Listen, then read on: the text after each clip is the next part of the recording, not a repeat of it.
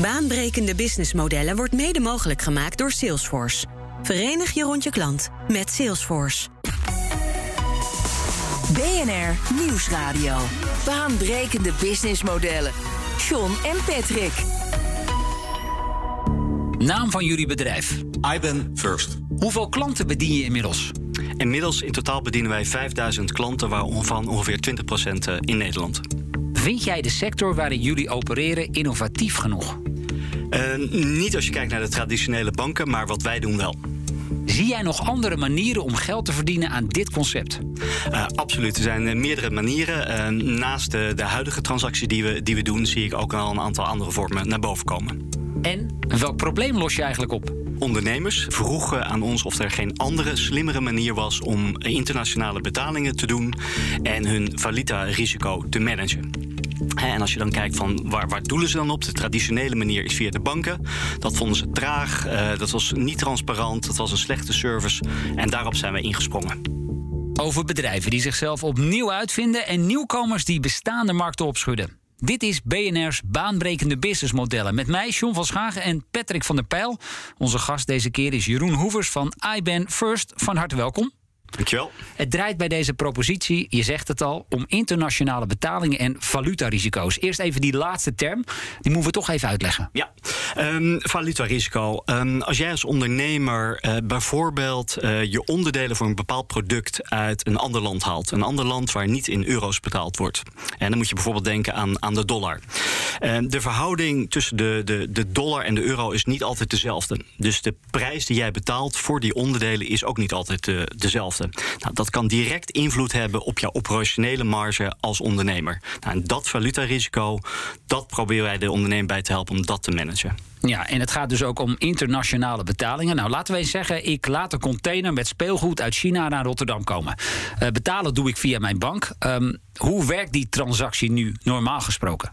Nou, normaal gesproken, um, als je kijkt naar um, hoe ondernemers dan betalen naar, um, naar China, is het vaak dat ze eerst de bank moeten bellen.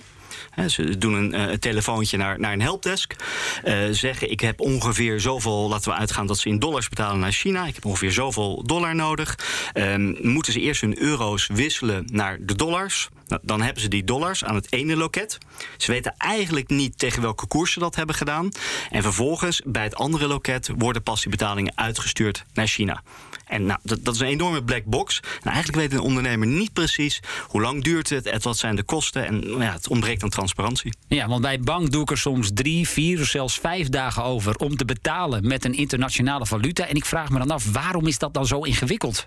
Nou, dat is exact de vraag die, die wij ook hadden. En, en daarop zijn wij ingesprongen. En wij, wij, wij hebben een, een all-in platform. Uh, gericht duidelijk op het M K B.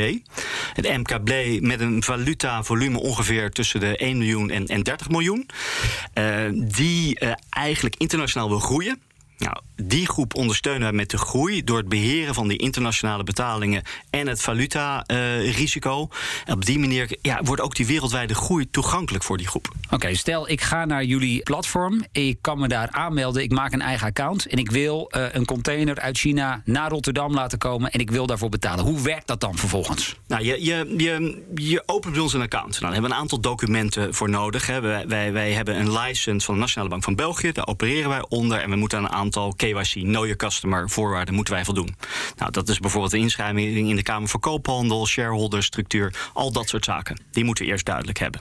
Nou, op het moment dat we dat duidelijk hebben, moeten we eigenlijk weten in wat voor valuta wil jij gaan betalen. He, wat, wat, zijn, wat zijn de currencyparen die jij nodig hebt? Zijn dat dollars? Zijn dat ponden? Noem maar op. Nou, als, als we dat weten en ongeveer het volume, zetten we dat klaar voor de, voor de ondernemer. He, die, die krijgt van ons een login en, en een paswoord. En dan vaak bij de eerste betaling ondersteunen wij ook die ondernemer met een Customer Success Manager. He, want ons succes uh, is, is het succes van de ondernemer om die eerste transactie uit te voeren. En je kan het eigenlijk het makkelijkste vergelijken met de betaling die je eigenlijk ook bij je eigen online bankieren doet. Ja, Patrick, um, heb jij wel eens met uh, valutarisico's te maken gehad? Jazeker, via ons uh, uh, zusterbedrijf in uh, San Francisco. En, um, uh, dus dat is één. En het gekke is, als je een opdracht dan doet uh, en je krijgt met een andere valuta afgerekend, die opdracht wordt er allemaal niet anders van, maar ineens kan het zomaar zijn dat het eind van het jaar uh, je een heel ander bedrag onderaan de rekening uh, of, of andere strepen uh, overhoudt. Dat is bijzonder pijnlijk, maar het andere stukje is ook wel, als je kijkt naar die uh, betaling, is ook heel ingewikkeld. Uh, we krijgen nog elk jaar, krijg ik twee keer per jaar vanuit onze uitgever uit Amerika betaald. Dat is echt één heel groot drama. En daar heb je een boek uitgebracht? Ja, uh, dus als Bismol Generation en de agent daar, die rekent uh, dan af. Nou, dat is echt een gedoe. En wij kunnen dat ons moeilijk voorstellen uh, als Nederland. Want als ik zo'n transfer hier doe, ook al is dat zakelijk, dan heb je een, uh, ja, twee nummertjes nodig en dan kun je dat overmaken. Maar andersom is dat echt heel ingewikkeld. Ja, internationaal krijg je dus met, uh, je noemde het al, een black box uh, te maken. Um, Patrick, dit lijkt me een typisch geval van een platform, hè? Wat vind jij van de oplossing die zij hiervoor hebben bedacht? Nou, het is eigenlijk heel moeilijk voor te stellen, want het is zo simpel. Uh, en dat is eigenlijk vaak een goede graadmeter voor een uh, hele goede oplossing. Alleen het is inderdaad door uh, de traditionele banken met hun legacy systems heel erg ingewikkeld geworden, waardoor je als klant eigenlijk gewoon niet goed weet waar je aan toe bent. Dus als je dit een, een, een platform hebt waardoor je dit technisch veel beter kan, uh, ja, dat is buitengewoon uh, waardevol. Alleen brandt ook, zeg maar, de vraag bij mij van hoe heb je dat dan technisch voor elkaar ja, gekregen? Want daar dat is wil veel simpeler. Inderdaad, ook nog wel iets meer over weten. Hoe werkt dat dan? Heb ja. je een soort mandje wat je krijgt? Uh, je, je krijgt toegang tot een platform. En je moet je eigenlijk voorstellen, wij zijn het platform in, in het midden. En dat platform is puur gericht om die ondernemer eigenlijk zelfstandig die internationale betalingen te laten uitvoeren en die, dat valutarisico te managen. Nou goed, alleen dat platform is natuurlijk niet voldoende. Uh, je moet natuurlijk aangesloten zijn uh, om die transactie uit te kunnen voeren. Nou, aan de ene kant, met, met, met een duur woord, hebben wij een liquidity provider zitten, meerdere, waar wij eigenlijk de, de valutaparen inkopen. Ja, dat moet je even uitleggen, liquidity. Liquidity provider, dat zijn, uh, dat zijn bijvoorbeeld brokers die, die opereren op de valuta markt en waarbij je bijvoorbeeld dollars kan inkopen of ponden kan inkopen. Nou, dat, doe je, dat doe je aan één kant. Dat, dat kunnen wij vaak beter dan andere partijen, omdat wij in het groot inkopen. Hè. Als, als, als ondernemer zelf nou, heb je daar met hele hoge prijs te maken. En aan de andere kant hebben we een aantal banking partners, corresponding banking partners, waardoor wij die, die transacties over de hele wereld kunnen uit, uh, uitsturen. En betekent dat dan ook dat als ik, uh, kom ik weer even uit die container met speelgoed uit China, dan weet ik ook tegen welke koers ik in dollars gaan betalen? Ja, dat, dat is nog even een, een heel belangrijk verschil wat je vaak bij de banken ziet, wat je nu aanstipt. Uh, die ondernemer bij de bank was altijd in onzekerheid tegen welke koers handel ik nu. Nou, wat wij aanbieden is dat, die, dat de ondernemer precies weet op het moment dat hij zegt cent, tegen welke koers wordt die transactie uitgevoerd. Dat weet je direct. Nou, en dat is achteraf natuurlijk wel handig om direct die operationele marge te kunnen breken. En je kunt ook je, je betaling volgen, hè? Je weet precies wanneer er wordt overgemaakt. Ja, dat, nou, dat is een innovatie die wij uh, hebben toegevoegd uh, op basis van, van Swift G P I. He, daar, daarbij moeten banken uh, nu aan iedereen aangeven waar zit mijn transactie. Wij hebben daar een schil overheen gebouwd en gecombineerd met onze eigen back-office, waar jij als ondernemer, als je die transactie uitstuurt, precies ziet waar zit die transactie nu, is er al uitdruk aangekomen. En dan, nou, als we het parallel trekken net naar, de, naar die container uit China met dat speelgoed, ook bijvoorbeeld naar die leverancier in China kan sturen. Hey, die betaling is eruit gegaan en die leverancier heeft dan precies dezelfde toegang tot die tracker. Hè, vergelijk het met uh, de trackers die je nu krijgt als, als de pakketjes bezorgd worden. En precies kan zien waar zit die betaling. Mooie innovatie. Want weet je wat ik echt heel mooi vind? Is dat een bank zou gewoon kunnen denken, ja, dat is gewoon wat het is. En daar heb je het maar mee te doen. Alleen wat Jeroen schetst, is als je dit dus kan, dan ben ik ervan overtuigd dat je dus de export stimuleert. Waarom? Omdat je dan dus weet, oh, uh, John uit China heeft dus dat bedrag overgemaakt. En het is echt waar, want ik zie het gewoon uh, voorbij komen. En ik zie niet op mijn afschrift ineens een verrassing dat het tegen een veel lager bedrag of veel hoger bedrag afgerekend moet worden. Want dat is wat er in de praktijk vaker gebeurt. Ja, jongens, ik heb nog nooit een grote internationale betaling gedaan, dus ik weet dat niet. Nee, dat blijkt wel. Je had het ook over China. Nou, dat moet je, met die containers zijn vier keer zo duur geworden ja, in de coronatijd. Nee, dat dus dat, uh, dat ja. is helder. Maar nee, dat, dat, dat klopt. Dus dat, is echt, dat zijn echt grote problemen. En het probleem ook in, de, in de, het doen van een transactie, dat kost je heel veel tijd. Maar ik denk ook, ja, als je dus in staat bent om dat makkelijker te maken, nou, dan gaat die export als een, uh, als een vliegwiel. Ja, en een naam die viel in voorbereiding op deze uitzending, hij kwam bij jou vandaan, TransferWise. Ja, ik, ik um, was het businessmodel van Jeroen aan het uh, ontrafelen. En toen dacht ik van, hé, hey, um, het is een platform, het is een technisch platform. Uh, maar wat je nu natuurlijk ook vaak ziet, dat zijn um, uh, zeg maar uh, businessmodel platformen waar je eigenlijk vraag en aanbod aan elkaar uh, uh, matcht. En uh, vraag en aanbod kan je dan matchen. Dat heeft TransferWise gedaan. Het is wel een, een, een grappig concept. Uh, wat betekende dat? Je had zeg maar in um, twee uh, gasten uit uh, Estland, uh, Taavet en Kristo. Zo uh, zeg je dat in het, spreek het uit in het Est. En um, ja, de ene die werkte in de Londense zakenwereld en de andere nog in Estland. En die hadden onderling afgesproken van hé, hey, uh, ik huur jouw huis, maar kan je niet gewoon in de Londen valuta uh, afrekenen? En, en wat ze dan deden is, ze elke maand gingen ze kijken naar wat het bedrag was. Ze streepten dat tegen elkaar weg en ze verrekenen dat gewoon onderling. Wat betekent dat? Is dat je dus nooit echt tot een transactie gaat komen. En dat, dat maakt het heel interessant. Dus dan ga je eigenlijk een algoritme opzetten en je gaat zeggen, nou, alles aan de ene kant, alles aan de andere kant, en dat leidt nooit echt tot een transactie. En toen ik dat aan het uitzoeken was, dat is eigenlijk gebaseerd op Hawala. En dat is een populair en informeel systeem voor waardeoverdracht dat niet gebaseerd is op de beweging van contant geld.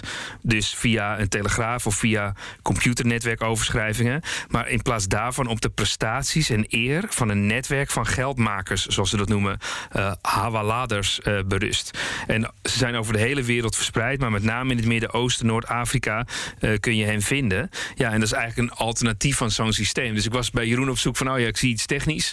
Oh ja, en kan je het uiteindelijk ook nog doen zonder dat je uiteindelijk tot echte transactie overgaat, maar ja, tegen elkaar wegstreept. Ken jij dit, Jeroen? Nee, dus totaal nieuw voor mij. Totaal ja. nieuw voor mij. Ja, wij, wij doen het nog steeds gewoon in fiat currency, waarbij er echt een, een, een flow van de ene kant naar de andere kant gaat. Maar wellicht is dit toekomst, uh, toekomstmuziek. Ja. En wellicht ook verder denken. Het zou wellicht op, op basis van blockchain ook, uh, zou er ook achter kunnen zitten, inderdaad. Ja, ja. Ja. Hey, en nu bieden jullie dit concept voor M K B en grootzakelijk. Dat gaf je net al aan. Waarom niet voor corporates, de echt grote reuzen van deze wereld? Ja, wij, wij richten ons in, in, in onze activiteiten met name op het beheren van uh, internationale flows van, van M K B en, en het wissel van die M K B. En dan moet je ongeveer denken, de cursus zit iets boven het miljoen tot en met dertig miljoen aan, aan vreemde valuta.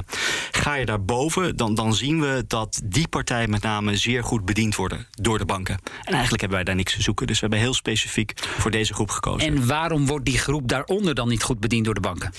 Ja, d- Ik, ik, het is gissen. Ik kom zelf bij een bank vandaan. Dus ik kan, kan het een beetje. Ik kom bij I N G vandaan. Ik heb ook bij, bij Mastercard gezeten. Dus ik heb wel, wel een, een behoorlijke betaalachtergrond. Uh, het, het heeft te maken, denk ik, dat het bewerkelijk is, die groep. En, en, en banken, wat, wat Patrick net ook al zei, we hebben natuurlijk te maken met legacy systemen die dat niet helemaal geautomatiseerd hebben. En ik denk banken ook steeds meer gaan kijken van, joh, waar verdien ik het meeste geld? En misschien is, is dat de keuze die ze maken van, nou, dan laat ik het M K B wat, uh, wat links liggen. B N R Nieuwsradio. Baanbrekende businessmodellen. Met deze keer het businessmodel van I B A N First. Het bedrijf heeft een propositie voor ondernemers die internationaal opereren en daarbij de valutarisico's zoveel mogelijk uit de weg gaan.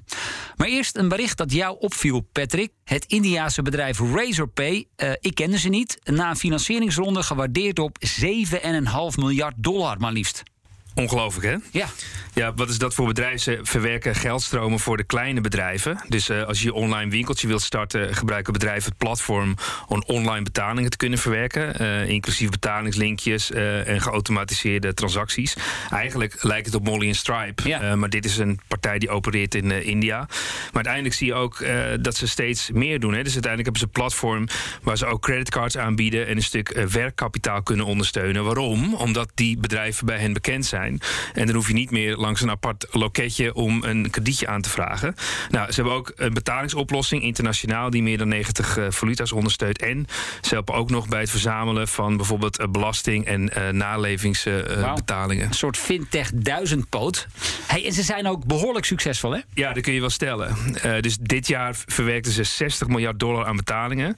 En ter vergelijking in twintig negentien was het nog maar vijf miljard. Dus ze zijn, uh, exponentieel dus. Ja, en dat komt... Uh, omdat hun klanten, dat zijn tweeënveertig start-ups uit India en die zijn unicorn geworden, want maar liefst vierendertig daarvan uh, gebruiken uh, RazorPay. Ah, kijk. En als uh, zij profiteren dan weer van hun groei natuurlijk. Ja, dus als jij uh, exponentiële klanten hebt, dan ga je vanzelf ook wel exponentieel uh, groeien. Wauw. RazorPay dus, financieel dienstverlener uit India. En zijn nou tweeënveertig start-ups die in India unicorn zijn geworden? Ja, ik denk dat mensen wow. daar zich in vergissen. Want als je vraagt wat is nou uiteindelijk de grootste markt? Nou, sommige mensen zullen dan misschien Amerika zeggen, maar de beter geïnformeerden komen dan met China, maar de echt geïnformeerden komen met India. Onze gast is Jeroen Hoevers. Hij is de managing director van I B A N First hier in Nederland. Was het eigenlijk lastig om een vergunning te krijgen? Want je opereert, neem ik aan, op onder A F M-vergunning. Nee, we opereren onder een vergunning van de, van de Nationale Bank van België. Ah, okay. En als je een vergunning hebt in één Europees land, betekent dat dat je in, in alle Europese landen uh, aanwezig mag zijn en in je producten mag verkopen. Het enige wat er in, in, in Nederland dan nog moet gaan gebeuren, hè, om daadwerkelijk ook uh, actief te zijn, een branche te openen en het M, uh, M K B te bedienen, is een goedkeuring van de D N B. Dus dat doet eerst de, de regulator in België, doet dat. We hebben die goed, goedkeuring gekregen en toen zijn we, zijn we hier begonnen. Ja, hey, en dat verdienmodel. Jullie rekenen, neem ik aan, een fee per transactie en dan hoe hoger de transactie, hoe hoger de fee? Nee, wij, wij, wij rekenen een marge op, uh, op de wissel. Ah, oké. Okay. Op die manier verdienen we geld. En uh, dus ja, het is wel zo, hoe groter het volume, hoe groter ook voor ons het, uh, de marge die, uh, die er overblijft. Maar ja, wat, wat misschien even goed om uit te leggen, die marge gaat niet omhoog. Die marge blijft altijd gelijk, is transparant voor, voor de klant. Maar het is natuurlijk wel zo, ja, als je, als je één miljoen dollar doet of één miljoen of twee miljoen dollar, dat is, dat is bij ons daar het zit verschil. verschil. Ja. Ja, ja. Hey, Patrick, dan, dan ben je dus geen SaaS-bedrijf, geloof ik, hè? Ja, dus bedoel je software as a service? Nou, dat is eigenlijk een hele goede vraag aan Jeroen. Want in feite wat Jeroen faciliteert, dat zijn hele duidelijke, transpa- transparante transacties. Maar als je bijvoorbeeld het zou verkopen als een software die je nodig hebt om dat überhaupt te kunnen doen, en je vraagt een abonnement daarvoor, dan zou je het misschien kunnen klassificeren onder SaaS. Maar ik ben benieuwd hoe Jeroen daar uh, naar kijkt. Ja, um... de vraag is, of is dit, is dit een, een SaaS-model? Een, een SaaS-model, in, in, als de definitie is, is vaak een, een recurring revenue, een maandelijkse fee, die je ergens voor moet betalen. Bij ons is het, is het gebaseerd op transacties. We noemen het soms wel een baasmodel, een, een banking as a service. Je hoeft bij ons Kijk, niet... Je zat vlakbij, uh, je zat dichtbij. Ja, ja, ja. je, je, je hoeft niks bij ons te installeren. Dus het gaat per, per transactie. Uh, maar het zou zomaar kunnen zijn dat in de toekomst dat we wel gaan kijken van, joh, moeten we daar geen geen SaaS-model bij gaan betrekken. Want er zijn ook andere partijen die zeggen van, joh, we hebben nog geen wissel, misschien gaat die komen. Maar ik wil graag toegang tot die banking-infrastructuur die, die sneller is, eenvoudiger is, om gewoon alleen maar Europese betalingen te doen. Nou, dan zou je kunnen, bijvoorbeeld kunnen denken aan ja. een um, want, SaaS-model. Um, ja, want eerder um, probeerden jullie nog om, laten we zeggen, zoveel mogelijk accounts te verkopen. Ja, waarom, waarom werkte dat niet? Nou, wij, wij, wij dachten op een gegeven moment, hoe groter de base uh, we laten groeien, hoe, hoe meer we waard gaan worden, hoe meer klanten we hebben. Uh, maar, maar dan zie je dat dat kostbaar is om, om, om die mensen te vinden, uh, te krijgen. En uiteindelijk zie je dat ook investeerders wel gaan kijken van, joh, wat blijft er nou onderaan de streep, wat, wat blijft er liggen? Hè? Hoe, hoe, verdien, hoe verdien je nu? Nou, gratis accounts weggeven, uh, daar verdien je niet zo gek veel aan. Dus vandaar dat wij ook ja, gepivot en gedraaid hebben naar een model waar we hebben, uh, veel meer zijn gaan focussen op dat beheersen van dat valutarisico en daar die, die transactiefee op, op heffen. Ik kan me wel voorstellen als jij, wat je zelf ook al aangaf, er zijn bedrijven die met ons meegroeien, die steeds meer doen. Um, zou het dan denkbaar kunnen zijn dat je voor dit soort heavy users een soort all-in model aanbiedt? Um, Vast bedrag per maand en dat ze gewoon oneindig veel via jullie platform mogen betalen en overmaken. Ja, dat, dat, dat bieden wij nu op dit moment nog niet aan. Uh, de manier hoe wij dat doen, om met name die, die heavy users, zoals je ze noemt, met de grote volumes in internationale transactie en wissel tegemoet te komen, is om te zorgen dat ze een heel aantrekkelijke fee hebben, transactiefee hebben voor ons. En dan ja, een heel lage marge. Dus het is bij ons wel zo, hoe, hoe meer je doet, hoe, hoe lager natuurlijk die fee is. Dus op ja. die manier proberen die mensen tegemoet te komen. Maar een, een all-you-can-eat buffet, dat, dat hebben we nog niet. Aan het begin van deze aflevering vroeg ik jou of jij de sector waarin jullie opereren innovatief genoeg vindt. Um, je, was, je twijfelde even. Je zegt als het gaat om banken, zonder meer niet. Waar, waar ligt dat aan? Uh, ja, nogmaals, moet ik voor de banken gaan, uh, gaan denken? Uh, wat oh, je, je hebt er jarenlang rondgelopen, jaren... dus je hebt er wel een beetje een idee natuurlijk. Ik durf er wel wat over te zeggen. Uh, het heeft te maken bij de banken, denk ik, met uh, de technologie. Hè, die die, die uh, een legacy is, die, die, die verouderd is. Uh, wat je veel banken ziet doen, en wat er met name aan de buitenkant zitten, is, is, is innoveren op het vlak van, van consumenten. En een stuk minder op, op het M K B. En je ziet ook heel veel banken, zie je nu een terugtrekkende weging maken, zelfs in Europa. Europa en zich steeds meer op, uh, op Nederland focussen. Dus ik denk, de, ja, de, de banken zijn, zijn wat kleiner aan het denken. Uh, ook denk gezien de, de kredietcrisis die we met z'n allen hebben meegemaakt en, en de druk daarop.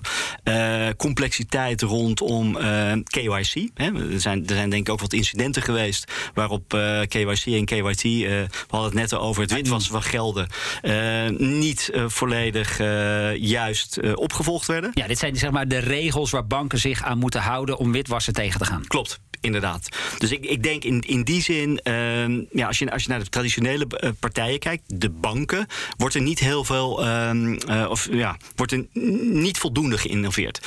Kijk je naar andere partijen, hè, we, hadden, we hadden het net even over uh, een Mollie, uh, een, een Adyen, uh, een Buckaroo hebben we nog in Nederland. Ik denk dat Nederland dan zeker een, een voorloper is op het vlak van innovat, uh, innovatie uh, binnen de financiële sector. Ja, en Patrick, tegelijkertijd, ik blijf me afvragen, hoe kan het dat dit soort diensten, je noemt het al, Mollie, Adyen, Buckaroo, I B A N First. Ja, die zouden toch eigenlijk door de grote banken ontwikkeld moeten worden? Ja, die vraag stelden we ons uh, al een jaar of twaalf geleden, toen we Business Model Generation als boek uh, publiceerden. De vraag kwam namelijk bij bedrijven vandaan: kunnen we effectiever innoveren binnen de organisatie of buiten de organisatie? En uiteindelijk kwam Steve Blank, een, een serieondernemer uit de U S, met het verlossende antwoord. Hij zegt: dat wat je doet in een bestaand bedrijf is heel iets anders dan een start-up bedrijf. En we denken dat dat een kleinere versie is, want de start-up is een kleinere versie van een groot bedrijf. Die aanname is volstrekt uh, niet juist. Dat betekent dat als je naar een bank kijkt, waar je goed in bent, is het uitvoeren van bepaalde transacties. Nou, dan heb je gewoon mensen die nodig die binnen de lijntjes blijven, heel braaf het werk elke dag uitvoeren, van negen tot vijf en vooral geen gekke dingen gaan doen. Nou, wat heb je nodig als een, een start-up, zoals Jeroen ook begonnen is? Dan moet je niet gaan kijken wat je allemaal al weet, maar je moet buiten de bepaalde bestaande paden gaan zoeken. En het zoeken is tegenslagen kunnen verwerken, maar ook uh, weten wat je niet weet en daar een beetje onzekerheid in durven opnemen en dan naar andere oplossingen gaan kijken. En je ziet dat de grote bedrijven, die kunnen dat niet uh, goed genoeg in huis doen, of al helemaal niet binnen hun bestaande processen. Dus je ziet dat dat continu het geval is. Dus een heel groot en bekend thema. Uh, bijvoorbeeld Menno Lanting noemt dat de grote, uh, het grote schip en zeg maar de, de speedbootjes. Dat is eigenlijk zoals je dat moet, moet, moet zien. En het heeft ook nog wel mee te maken dat naast uh, het gedrag, dus zekerheid versus onzekerheid, heeft het ook te maken met kennis. Want mensen die niet zo vaak naar buiten kijken, ja, die weten niet wat de laagste technologie is, wat mogelijk is. En die zijn ook helemaal niet ingericht om het voor die consument nog veel beter en simpeler te doen. Het zit gewoon niet in hun D N A. Nee, maar dan blijft het toch gek dat een bank zegt: oké, okay, alle internationale betalingen tot circa dertig miljoen, althans partijen die tot dertig miljoen doen, uh, nou, dat vinden wij gedoe. Uh, in plaats van dat ze dan denken, daar gaan we een andere oplossing voor bedenken. Eén die veel simpeler is en die goed werkt. Ja, maar je hebt je handen al vol aan die bestaande dienstverlening, plus dat al die K Y C, K- KYT voorbij komt. Ja, dan uh, heb je echt wel andere prioriteiten. Ja. Uh, Jeroen, is er nog een feature waar jullie voor de komende jaren over dromen? Of misschien nog een nieuwe dienst die jullie nog aan het ontwikkelen zijn? Ja, wij, wij zijn natuurlijk uh, bezig met een aantal zaken. Hè? En, en onze primaire focus zal zijn om, om die internationaal opererende uh, M K B te blijven ontzorgen op die transacties en, en valutarisico. Uh, focus voor ons zal zijn internationale expansie. Uh, we zitten nu in Nederland, Frankrijk, België. Duitsland komt daarbij, Spanje komt daarbij, um, Italië komt daarbij. Um, Product-wise moet je bijvoorbeeld denken aan verdere integratie met E R P-systemen. Zodat het eigenlijk voor die M K B'er nog makkelijker wordt om die, uh, om die transactie uit te voeren. Ja, dus en daarmee in de toekomst ook nog verdere groei te kunnen faciliteren op een makkelijkere, eenvoudigere manier. Ja, klopt, klopt. Inderdaad. En je kan bijvoorbeeld ook denken, we hadden het net over de, over de Mollies en, en de Buckaroo. Zou je ook kunnen, er zijn, er zijn ook andere accounting systemen waarbij je zou kunnen denken dat er eigenlijk een, een plug-in komt, Uh, waar die je eigenlijk hoe, alleen maar hoeft aan te klikken om dan je internationale transactie via ons uit te voeren. En dat je eigenlijk niet meer naar je bankplatform moet gaan. En we, we hebben natuurlijk een aantal, en dat is een beetje moeilijke woorden weer, uh, maar het valt onder P S D twee. Uh, dat zijn twee licenties die wij ook hebben, de A I S P en de P I S P. En dat is eigenlijk om de concurrentie op de financiële markten groter te maken voor andere spelers dan banken. Uh, je kan al bij ons al je accounts inzien, die kan je integreren als je, als je daar consent dus toestemming voor geeft. Maar je kan ook al bijvoorbeeld op ons platform al die transacties dan uitvoeren. Nou, dat is weer een stuk gemak, transparantie. Dat betekent dat je niet meer naar verschillende platformen moet om die transactie te doen. Ja, Patrick, dit allemaal gehoord hebbende, zie jij dit als concept dat de komende jaren kan doorgroeien? Nou, ik denk dat ik wel de uh, sleutel te pakken heb waarom um, Jeroen succesvol is met dit uh, concept. En nou, kijk, één is, het is een stuk technologie en, en die beter en verder gaat dan de, de legacy banken. Dat is, dat is uh, absoluut uh, first. Maar het andere stukje wat ik ook wel zie is, is de naam. Want als jij gaat denken, ik moet even iets overmaken naar een internationale bankrekening, dan ga je I B A N intikken. Je komt gewoon, ik heb het net gedaan, I B A N First. Kijk. En hupje staat bovenaan en er staat niet advertentie. Kijk, dat is slim bedacht. Jeroen Hoevers van I B A N First, inderdaad. Uh, dankjewel voor je komst naar de studio. In de volgende aflevering duiken wij in een propositie uh, die heel ergens anders over gaat. Natuurlijke zeep, was en poetsmiddelen. Daar gaan we ons op voorbereiden, Patrick. Daar moeten we ons op voorbereiden. Zeker. Nou, check ondertussen ook al onze andere afleveringen via b n r punt n l, de B N R-app of je favoriete podcastplatform. Tot volgende week. Baanbrekende businessmodellen wordt mede mogelijk gemaakt door Salesforce. Verenig je rond je klant met Salesforce.